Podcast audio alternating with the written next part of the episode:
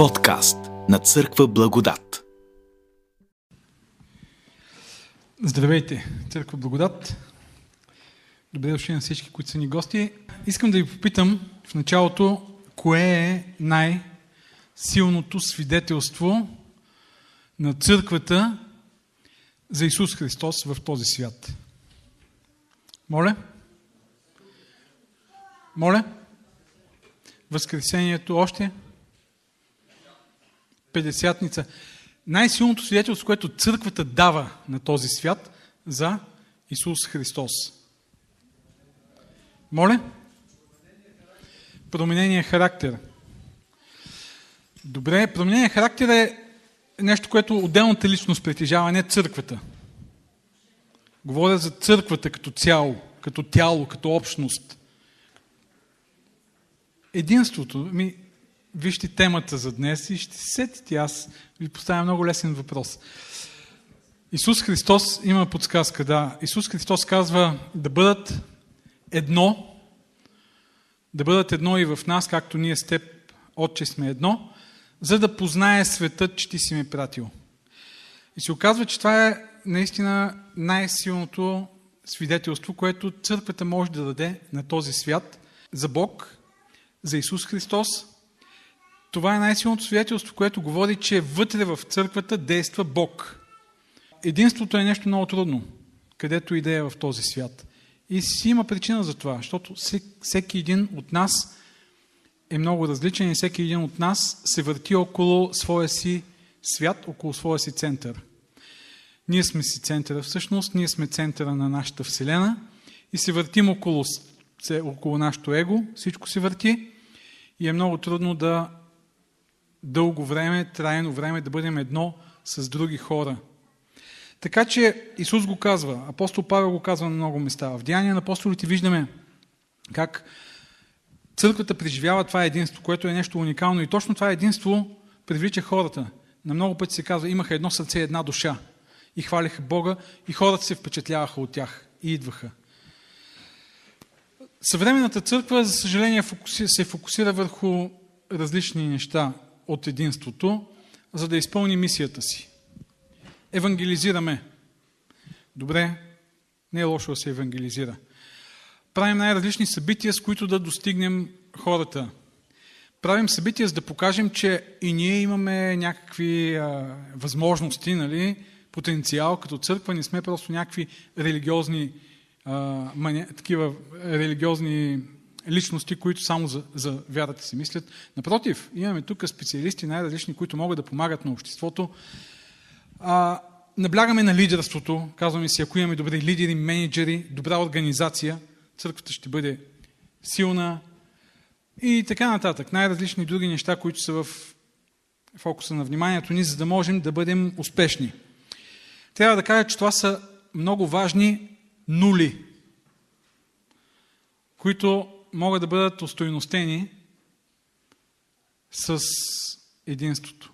Без единството тези неща си остават просто нули. Нямат кой знае каква стойност. Дори да имат стойност в това църквата се увеличава, нямат стойност църквата да бъде една истинска общност, християнска общност, защото истинската християнска общност, тя се характеризира с единство. В древността, не само в християнството, а и в обществото, в гръцката и римската култура, единството се е разглеждало като някакъв идеал, висш идеал. Има много автори, древни оратори, писатели, политици и така нататък, които са говорили, писали за единството, за нуждата от единство. Например, някои автори дават пример с пчелите и кошера и казват, ето вижте как едни пчели могат да живеят в единство, да се грижат за общата цел, да живеят в пълна хармония, пък ние хората не можем. Оратори са се молили на боговете в градовете хората да живеят единодушно, да имат един ум, да се обичат, да имат общи цели, да няма раздори и несъгласия, конфликти и интриги. И те са виждали идеалната общност, общество, град, да живее в хармония. И затова, когато Библията говори за единството, това е един идеал, за който а, хората са си мечтаяли. За съжаление, много трудно се е постигал. Например, един автор, Дион Хризостом, писател, философ от гръцки происход, римски автор, първи век живее, казва така, в Тарс няма двама души, които са единодушни. Той говори за град Тарс, това е времето, в което апостол Павел, значи първи век, той апостол Павел е от Тарс. Това е била атмосферата. Много малко е, можеш да намериш някъде в обществото, авторите казват, една такава група от хора, които да живеят в някаква хармония един с друг. Исус и апостолите обаче завещават този идеал на църквата и не само го завещават, а те показват, че е възможно да се осъществи. Раната църква го преживява това единство. И аз си мисля, че ние като църква днес в 21 век, ако пропуснем да преживеем и да преживяваме единството на християнската общност, каквото и друго да имаме, църквата ще бъде непълноценна. Аз си мисля, че днес се сблъскваме с различни предизвикателства за, за единството. Интриги, конфликти, борба за влияние. И трябва да ви кажа, че това е по-малкото предизвикателство, като че ли. Това, което ние в нашата църква и много други църкви, съвременни, днес срещаме като предизвикателство за единството, това е отчуждение, безразличие, пасивност, консуматорство. И това не води до разделение в църквата, но води до това да бъдем една група от хора, които не се познаваме, нямаме и много желание да се познаваме и да общуваме заедно и нямаме чувството, че сме една общност. Знаем, че си ходим някъде на църква, ама да почувствам църквата като една общност, надявам се, че поне малко го имаме това преживяване. Или малко повече. Добре е да бъде повече. Но съвременната църква се изправя пред това предизвикателство. Църквата да бъде просто един сбор от хора, които всеки си живее за себе си и нямаме нищо против един спрямо друг. Не се караме, нямаме конфликти, обаче и не се интересуваме от това да имаме някакъв общ съвместен живот. Искам днес да поговорим върху Филипяни, втората глава, от първия до 8, първия до 5 стих ще прочетем, където това е едно от местата, в които апостол Павел говори за единството, не е единственото място, но тук той се обръща към една църква, църквата в Филипи, която като цяло е в много добро състояние.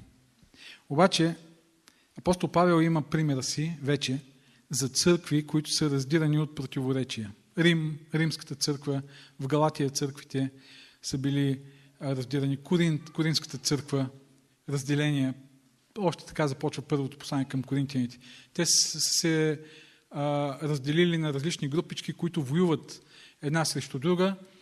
И той затова им говори и за тялото, църквата като тяло и така нататък. Така че това е нещо нормално. Църквата не е лесно една група от хора, които са събрани заедно, да живеят като, като едно.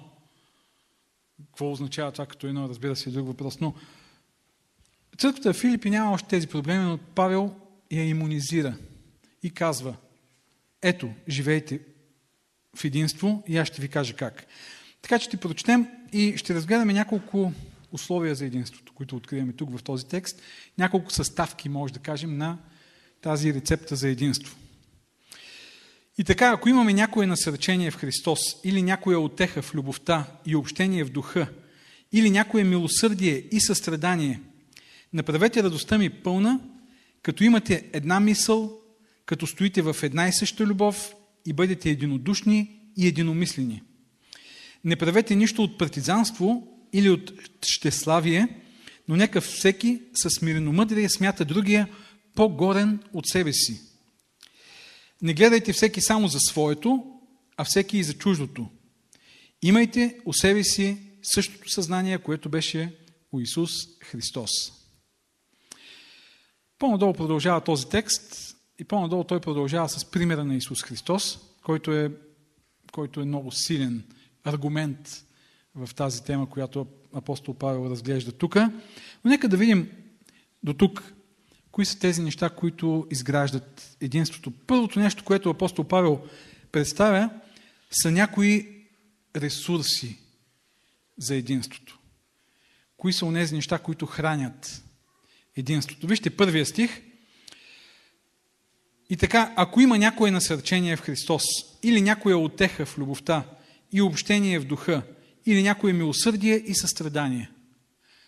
Ето тези неща дава апостол Павел като необходимите, необходимата енергия, ресурси, това, което може да захрани единството да го направи възможно. И аз си мисля,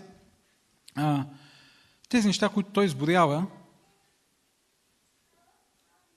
хм, не ни ли се струва, че нещо липсва като че ли тук? Това ли е, което създава единството? Ние, може би, ако, ако трябваше да дадем някакви а, насоки за единство, сигурно бихме обучили хората как да си решават конфликтите. Нали, правим им веднага един тренинг за управление на конфликта. Или как да работят добре в екип. Или как да слушат добре, да проявяват емпатия и така нататък. Или, бихме казали, за да бъде един на църквата, трябва да ги а, научим всички да си знаят наизуст доктрините. Да вярват в едно и също. Значи, като питаш единия в какво вярваш, да ти издекламира. Другия да ти издекламира. Третия, четвъртия, петия и всички да, да знаят наизуст това, в което вярват. Тогава ще има пълна хармония и единство. Така ли е? Така ли е или не? А май а, си казвате, ами да, така е, трябва да е така. Сигурно, трябва да е така, да вярваме това, което Библията казва, не всеки да си вярва в нали, това, което иска. Но Павел тук дава други неща, които са много по-важни. Те са много по-дълбоки. Те слизат много дълбоко в човешките потребности. Това са дълбоки духовни нужди, които е важно да бъдат посрещнати, за да може да има единство. И това е много важно. Единството съществува в общност, в която хората могат да намерят да намерят удовлетворение на своите дълбоки духовни нужди. И тогава, когато те са заситени, тогава ти си по-малко обсебен от себе си, няма нужда да създаваш конфликти, няма нужда винаги да мислиш само за себе си, да бъдеш центъра на Вселената, готов си да сътрудничиш. И ето ги тези неща. Ако има някакво насърчение в Христос, тази дума може да означава насърчение, може да означава увещание, може да означава напътствие, утешение. Всички тези неща се съдържат в думата, която апостол Павел използва тук на гръцки, но кога имате нужда от насърчение? Помислете си, кога сте имали нужда от насърчение? В какви ситуации? Моля? Когато се намираме в някакъв застой, когато се колибаем, когато не сме много уверени в себе си, когато сме сбъркали и смятаме, че пак ще сбъркаме и се страхуваме да продължим напред. Ето в тези моменти имаме нужда от насърчение. Апостол Павел казва, ако има някакво насърчение в Христос, в Христос има насърчение. Винаги. Защо? Защото Христос винаги ни приема, Той ни прощава, Той винаги ни показва съществуващите възможности, винаги ни показва бъдещето, че има надежда, че има възможност. И в него имаме насърчение. Когато говорим за духовния си живот, в Христос има насърчение. Той е този, който подхранва вярата ни, надеждата ни, убеждението, че независимо от това какво сме направили, колко сме сбъркали, как сме се провалили, можем да продължим напред. И църквата е мястото, в което човек трябва да намери насърчение. Павел казва, ако има някакво насърчение в Христос. Първо, ние сме преживели насърчението, след това обаче ние сме поставени тук като общност, за да се насърчаваме един друг. И на различни други места насърчението е свързано с единството. Например, Римляни 15 глава, 4 и 6 стих, апостол Павел там също казва, че това насърчение води до единство. А в 14 и 15 глава на римляните се говори за разцепление, за разделение. Защо? Защото църквата в Рим, едните са били силни във вярата, другите са били слаби във вярата. Постоянно са се карали кой е прав, кой е крив. И Павел пише, защото всичко, което е било писано отпреди, е било писано за наше получение и чрез твърдостта и отехата от писанията да имаме надежда. Тук думичката отеха на писанията, буквално е тази думичка параклесис на гръцки е, насърчение, да имаме насърчение. А Бог на твърдостта и на отехата, отново е същата тази дума, на насърчението, да ви даде единомислие. Ето, когато имате насърчение, ще имате и единомислие. И после пак, така че единодушно и с една уста да славите Бога, нашият Отец. Църквата е място на насърчение. Тук можеш да дадеш и можеш да получиш. И въпросът е кого насърчи напоследък. Или ти самия имаш ли нужда от насърчение?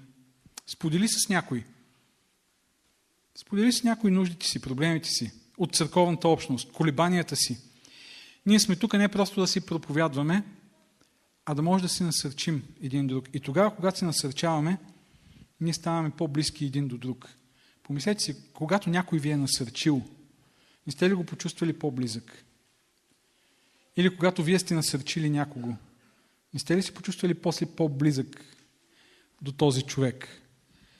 Да си отвориш за, за, това някой да ти помогне, да ти подкрепи, това е уязвимост, това е отвореност, насърчение. Второто нещо, ако има някоя отеха в любовта, казва Павел, това е подобно. Думата е синоним на предишната, но тук акцентът повече е върху отехата, успокоението, облегчението, не насърчението. Насърчението е давай, върви, можеш, не се отказвай. Отехата е тогава, когато си преживява ня... ня... някаква криза, някаква загуба, някаква болка, лична драма, лична травма. Имаш нужда да бъдеш утешен. И тук казва, ако има някое утешение в любовта. Най-силната отеха идва от проявата на любов. А, ние много често се опитваме да се утешим с думи. И думите са много важни тогава, обаче, когато за тях стои любов. И тази любов се вижда. Понякога любовта може да бъде показана и без думи. Само с жест, само с присъствие.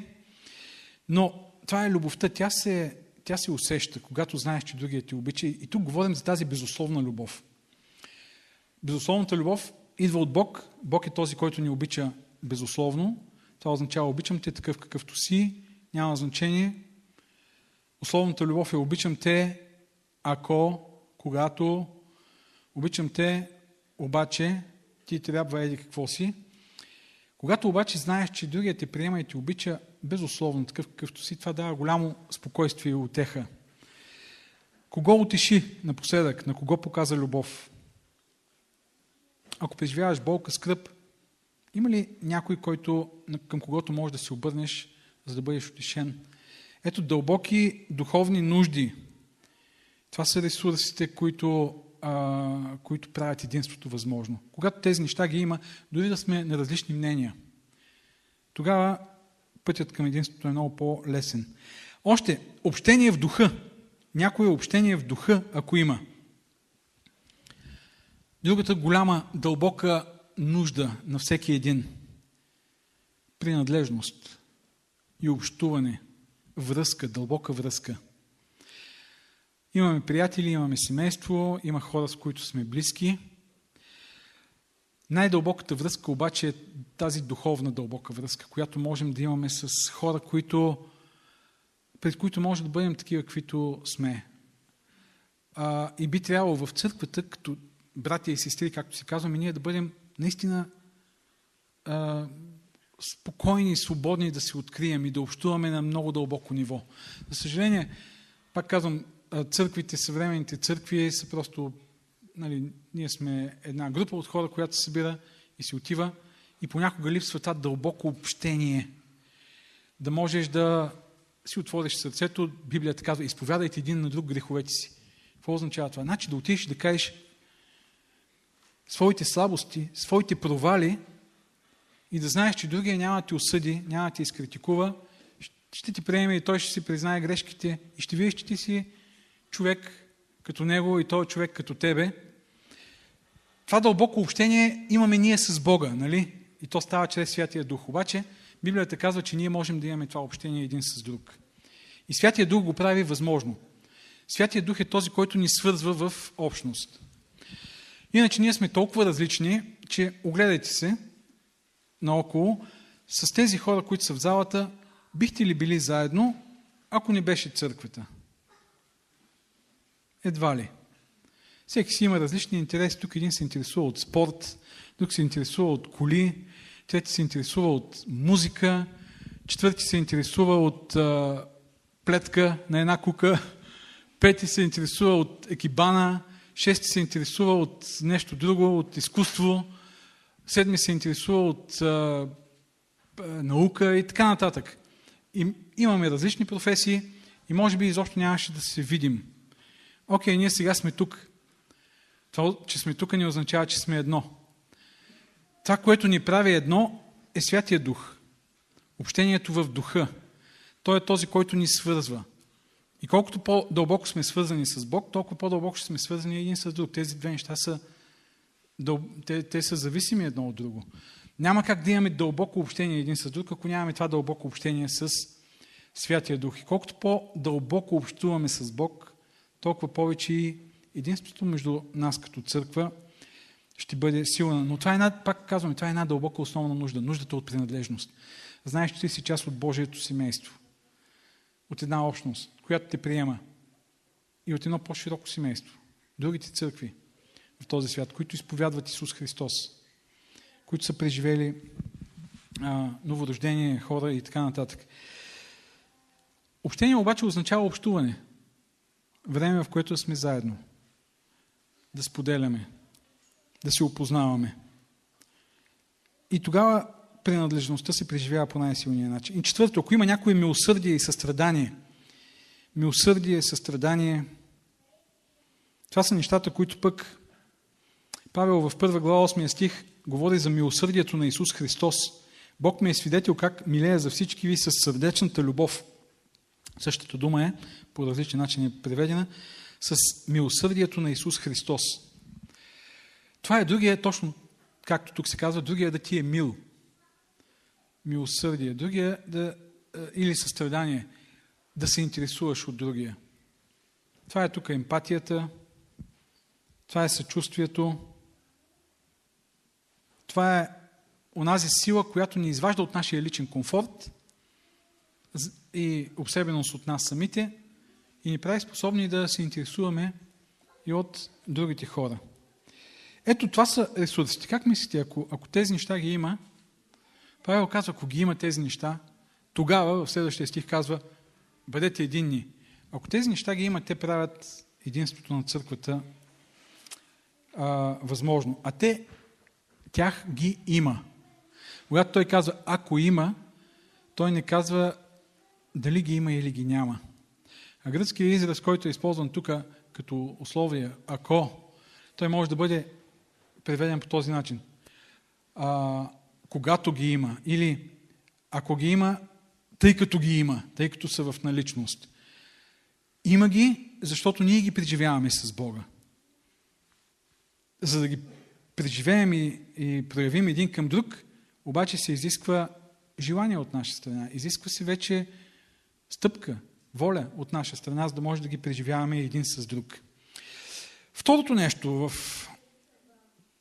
тези насоки за, за единството, които Павел дава, това е стандарта на единството, стандартът на единството. Какво представлява това единство?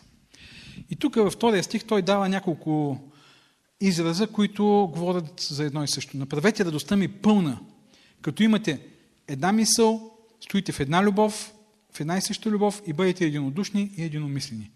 Една и съща мисъл, една и съща любов, единомислени и единодушни. Какво означава да бъдем единодушни, да имаме една мисъл? И не знам това как ви звучи. На съвременния човек не му звучи много привлекателно. Да мислим по един и същ начин. Това ли означава? Ако така го разбираме, това е толкова далече от изобщо от реалността, съвременната реалност, защото съвременният човек и ние днес дори в църквата много акцентираме върху разнообразието, върху плурализма. Затова хората да мислят по различен начин и да могат всеки да може да си сподели мислите, идеите, да не се притеснява а, от това. А, аз трябва да ви кажа, че обичам много единомислието. Когато всички са съгласни с това, което аз казвам. Да, трябва да бъдем единомислени. Мислете като мен. И може би не съм само аз такъв. Да бъдем единомислени, разбира се, този тип единомислие го има в авторитарните общества, в сектите. Павел не говори за този тип единомислие. Той говори за единомислие в особена насока, която от текста, който прочетохме, се вижда. По-надолу казва, същият израз е използван в петия стих.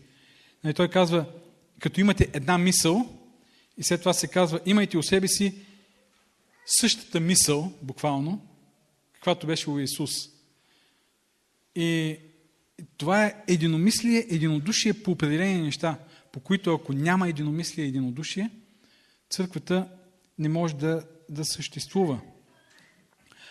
А, иначе, Павел ни говори за това да не бъдем уникални, да не бъдем а, различни в своите интереси, в своите идеи, в своите мисли, в своите позиции, в своите мнения, естествено.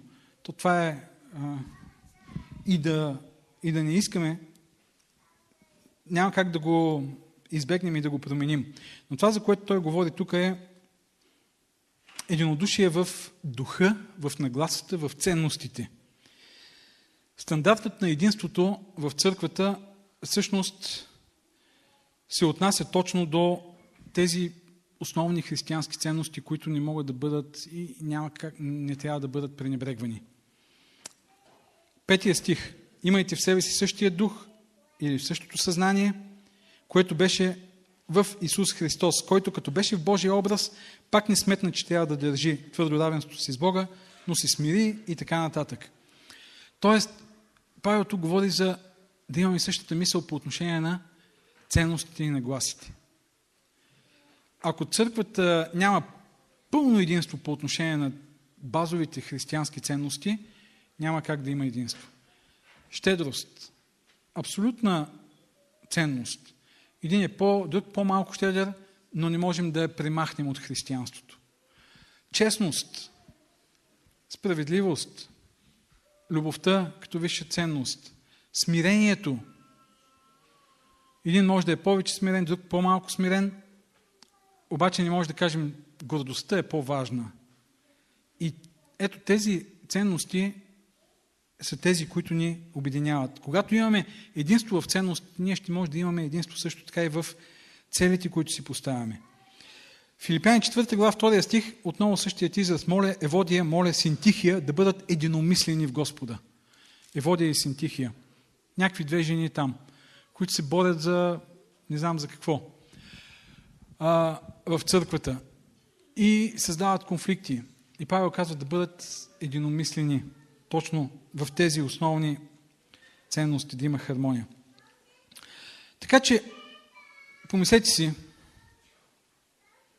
един екип в църквата започва да работи.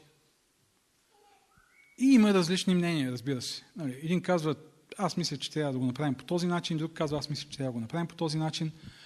Започва спор, започва напрежение, дискусия. И заседанието завършва с каране между всички. И тръгват си хората, нищо не решават. Следващия път пак се събират. Пак разговори, дискусии, спорове и тръгват си пак без нищо да са, да, да, да са решили. И всеки път така. Не може да съществува това нещо. Може да има спорове, може да има дискусии. Единомислие ни означава всички сме съгласни, но най-накрая всички стигаме до някаква обща идея, съгласяваме се и даже да не сме съгласни, ако аз не съм съгласен с това, което са решили останалите, аз го подкрепям. Или ако не го подкрепям, казвам, ми аз не съм в този екип, чао. Но понякога там половината са решили с един глас повече и останалите ние не подкрепяме това решение. Това не е единство. Единство е тогава, когато правим нещо. Водени сме от тези ценности. Искаме да постигнем някаква цел. обединяваме си, може да не сме всички, но се съгласяваме и сме единодушни. Ако църквата го няма, в църквата го няма това единодушие, това показва, че не сме на този духовен стандарт. Защото по някакъв начин държим на своето. Правим това, което апостол Павел по-надолу казва, което разрушава единството в църквата. Така че ето го стандарта. Единодушие, единомислие. То се постига. Стига се до него. Но ако не се стигне, значи нещо не е наред. Независимо от това дали става въпрос за цялата църква или за отделните екипи, които работят в нея. И третото нещо, нагласата за постигане на единството, от третия до петия стих, не правете нищо от партизанство или от щеславие, но нека всеки със смиреномъдрие смята другия по-горен от себе си. Не гледайте всеки само за своето, а всеки и за чуждото. Четвъртия стих. Не правете нищо от партизанство. Тук Павел казва какви са мотивите, които могат да стоят зад някакви неща, които правим.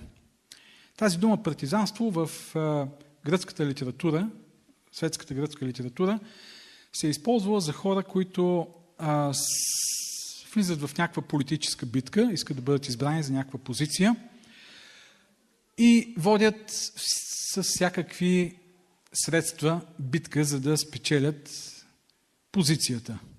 Използват абсолютно всякакви некоректни, подли а, начини, за да могат да получат властта, която, към която се стремят. Когато апостол Павел използва тази дума партизанство, той винаги говори за лични амбиции за власт, лични амбиции за влияние и използването на някакви непочтени средства. Вижте, първа глава, 17 стих си казва, други възвестяват Христос от партизанство. Може ли да проповядваш от, от партизанство? Може ли да служиш в църквата от партизанство? Тоест, може. Може, защото църквата като всяка една общност е място на, на влияние. Малка или голяма църква. Виждал съм църкви с 15-20 души. И вътре такива борби за власт. Странна работа. Каква е тая власт, която ще получиш? Другите обаче те гледат с, нали, с възхищение, когато имаш някаква позиция. Виждаш там някой проповядва и хората казват, ей, той е умен човек, той е мъдър, търсят, искат му съвети, нали, гледат го с уважение и си кажеш, що пък аз да не бъда там? И започваш да се бориш за тази позиция. Моисей, Бог го избира за водач, неговите брат и сестра Арон и Мариам а, казват, само чрез Моисей ли говори Бог? И започват. Те искат доброто, нали? На народа. Да няма единовластие. И казват, и ние ще бъдем. И малко не толкова фатално завършва тази история, но неприятно. Те си е, научават урока. Но човек може наистина да, да служи с такива мотиви. Още нещо. Щеславие. Буквално това означава празна слава. Да правиш нещо от желанието да получиш някаква слава, която е безсмислена, която е празна. Тук в, в България и в Европа като цяло църквата не е толкова място за а, някаква светска популярност. Но ако отидете в САЩ, там наистина, там проповедниците са звезди. Някои. А, имат програми по телевизията, онлайн. А, хиляди, десетки хиляди, стотици хиляди ги, ги слушат, купуват си дисковете, а, книгите им. Музиканти, певци в църквата са звезди, супер звезди. Толкова известни, колкото някои светски музиканти в обществото. А, така че можеш да нали, си кажеш, о, аз мога да бъда известен, когато правя това, което, което, когато правя това за Бога. Има хора, които стават известни, защото са полезни. Но да се стремиш да правиш нещо, за да получиш някаква такава безсмислена, празна слава, това е което пречи на единството. Партизанство, щеславие. А, Павел казва, вместо това, не правете нищо от партизанство и тщеславие, но нека всеки с смиреномъдрие смята другия по-горен от себе си. Смирение. Тази дума е малко тая съчетана дума, съчетание от две думи. Смирено мъдрие. Да мъдруваш смирено. Но думичката смирение а, в гръцката и римската култура смирението е било възприемано страшно негативно. То се е смятало за порок, за слабост. Не се е правил разлика между смирение и унижение. Смятало се, че е едно и също. Така се е приемало. И обикновено се е асоциирало с раболепие, подмазничене на някой, който има власт, авторитет. Аристотел точно по този начин го описва. И то се е използвало за хората, които са с, от най-низката класа. Плебеи, презрени. Според Епиктет, смирението е част от пороците. И той го слага в списка с пороци, като синоним на низък, долен, страхлив. Точно обратното, гордостта е била насърчавана.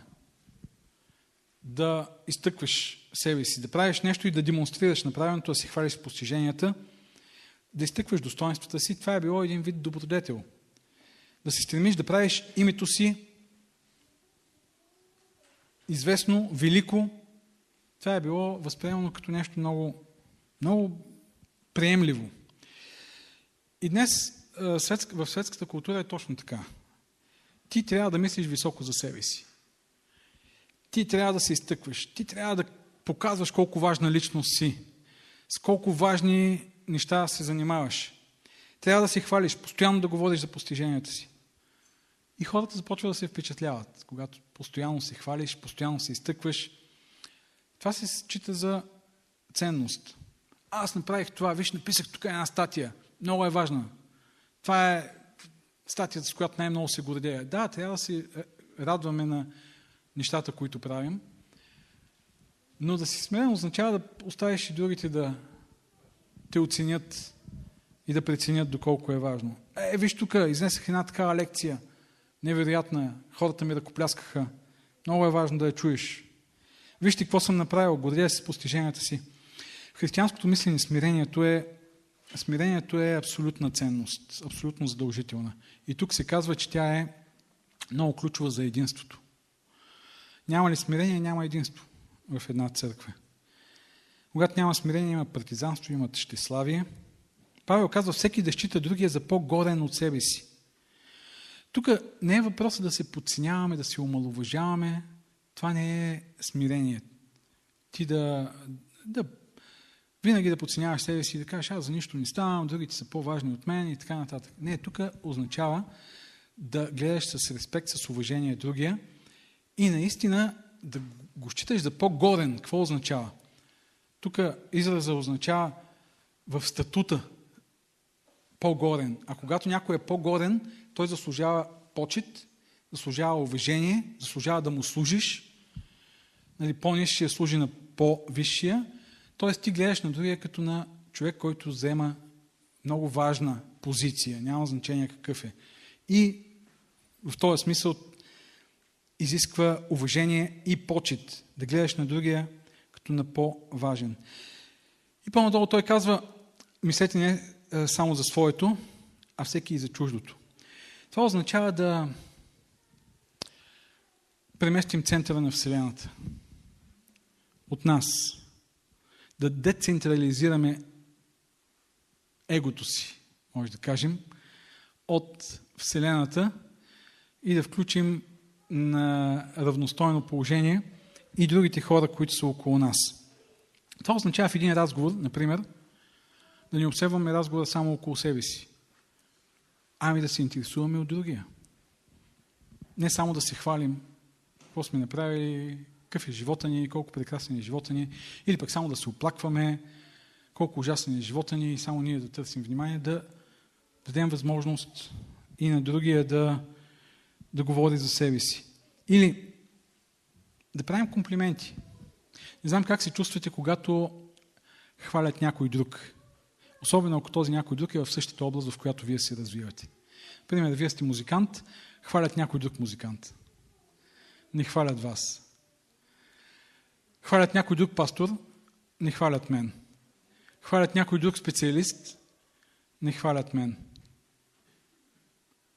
Понякога е дискомфортно, защото ти си казваш сега какво, а, той толкова ще се издигне, че мен никой няма да ме забележи.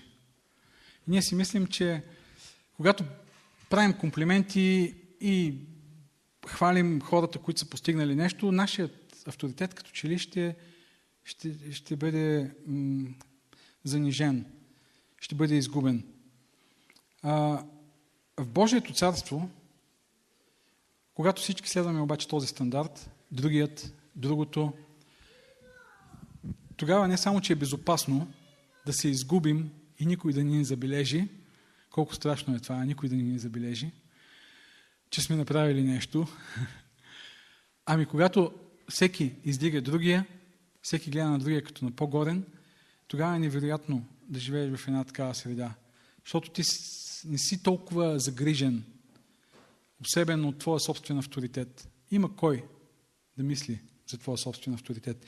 И това означава да, да си подкрепяме, да няма значение в, в духовния живот, в личните постижения. Някой прави нещо. Ами да се поинтересуваме, да го подкрепим, да се помолим за него, да му помогнем с, по какъвто начин можем, да го свържем с хора, да му лайкнем страницата. А, виждал съм понякога хора от църквата, които имат някакви така значими постижения в обществото. И заслужават да бъдат насърчени, подкрепени. Понякога тези хора ги канят тук, там, уважават ги. Ние изобщо все едно, че нищо. А, не е нормално. Ние сме една общност, в която трябва да се подкрепяме един друг и да се радваме на постиженията си, да състрадаваме тогава, когато някой губи или е в по-труден период от живота си. Така че ето това е нагласата, която прави единството възможно. Когато сме фокусирани в себе си, обсебени от себе си, има отчуждение, има разделение, има противопоставяне. И Павел тук завършва с примера на Исус. Ние ще завършим. Имайте в себе си същия дух, който беше у Исус Христос. Същото съзнание, който като беше в Божият образ, пак не щете, че трябва да държи твърдо равенството си с Бога, но се отказа от всичко, като взе на себе си образ на слуга и стана подобен на човеците. И като се намери в човешки образ, смири себе си и стана послушен до смърт, даже смърт на кръст. Християнството е било презирано в древността, защото именно заради този пример. В римската и гръцката култура, когато си на висока позиция, някъде в града, в полиса или пък в империята, а, е било немислимо ти да си откажеш.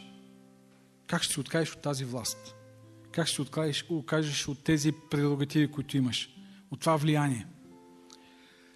И това да бъде идеал. Ти си се стремил цял живот, постигнал си го и сега трябва да, да правиш това нещо, да се насъждаваш, да се радваш на успехите си. Тук Исус се отказа от божественост. Римските императори са били божествени. Немислимо е било един римски император се откаже от божественост. Исус се отказва от това да държи твърдо равенство с Бога. Приема човешки образ, образ на слуга и слиза тук на земята, за да изкупи човеците от греха. И християнството и днес продължава да бъде непривлекателно с това. Смирението. Защото примерът, който Исус дава, не е пример на гордост, на себеизтъкване, на себевъзвеличаване, а пример на, на отказване от привилегиите, които имаш, пример на смирение. Докато всеки си стои на своя божествен пиедестал, много трудно може да има някакво единство. Ще има безразличие, отчуждение или пък конфликти и интриги. Когато обаче слезем от божествения си педестал, едва тогава можем да започнем да проявяваме насърчение, това за което Павел говори, отеха в любовта, общение, милосърдие, състрадание да считаме смирено другия по-горен от себе си и да мислим не само за своите интереси, но и за интересите на други. И тогава ще можем да постигнем този стандарт, този идеал на единодушието. Да постигаме единомислие и единодушие. Имайте в себе си същото съзнание, което беше у Исус Христос. Амин.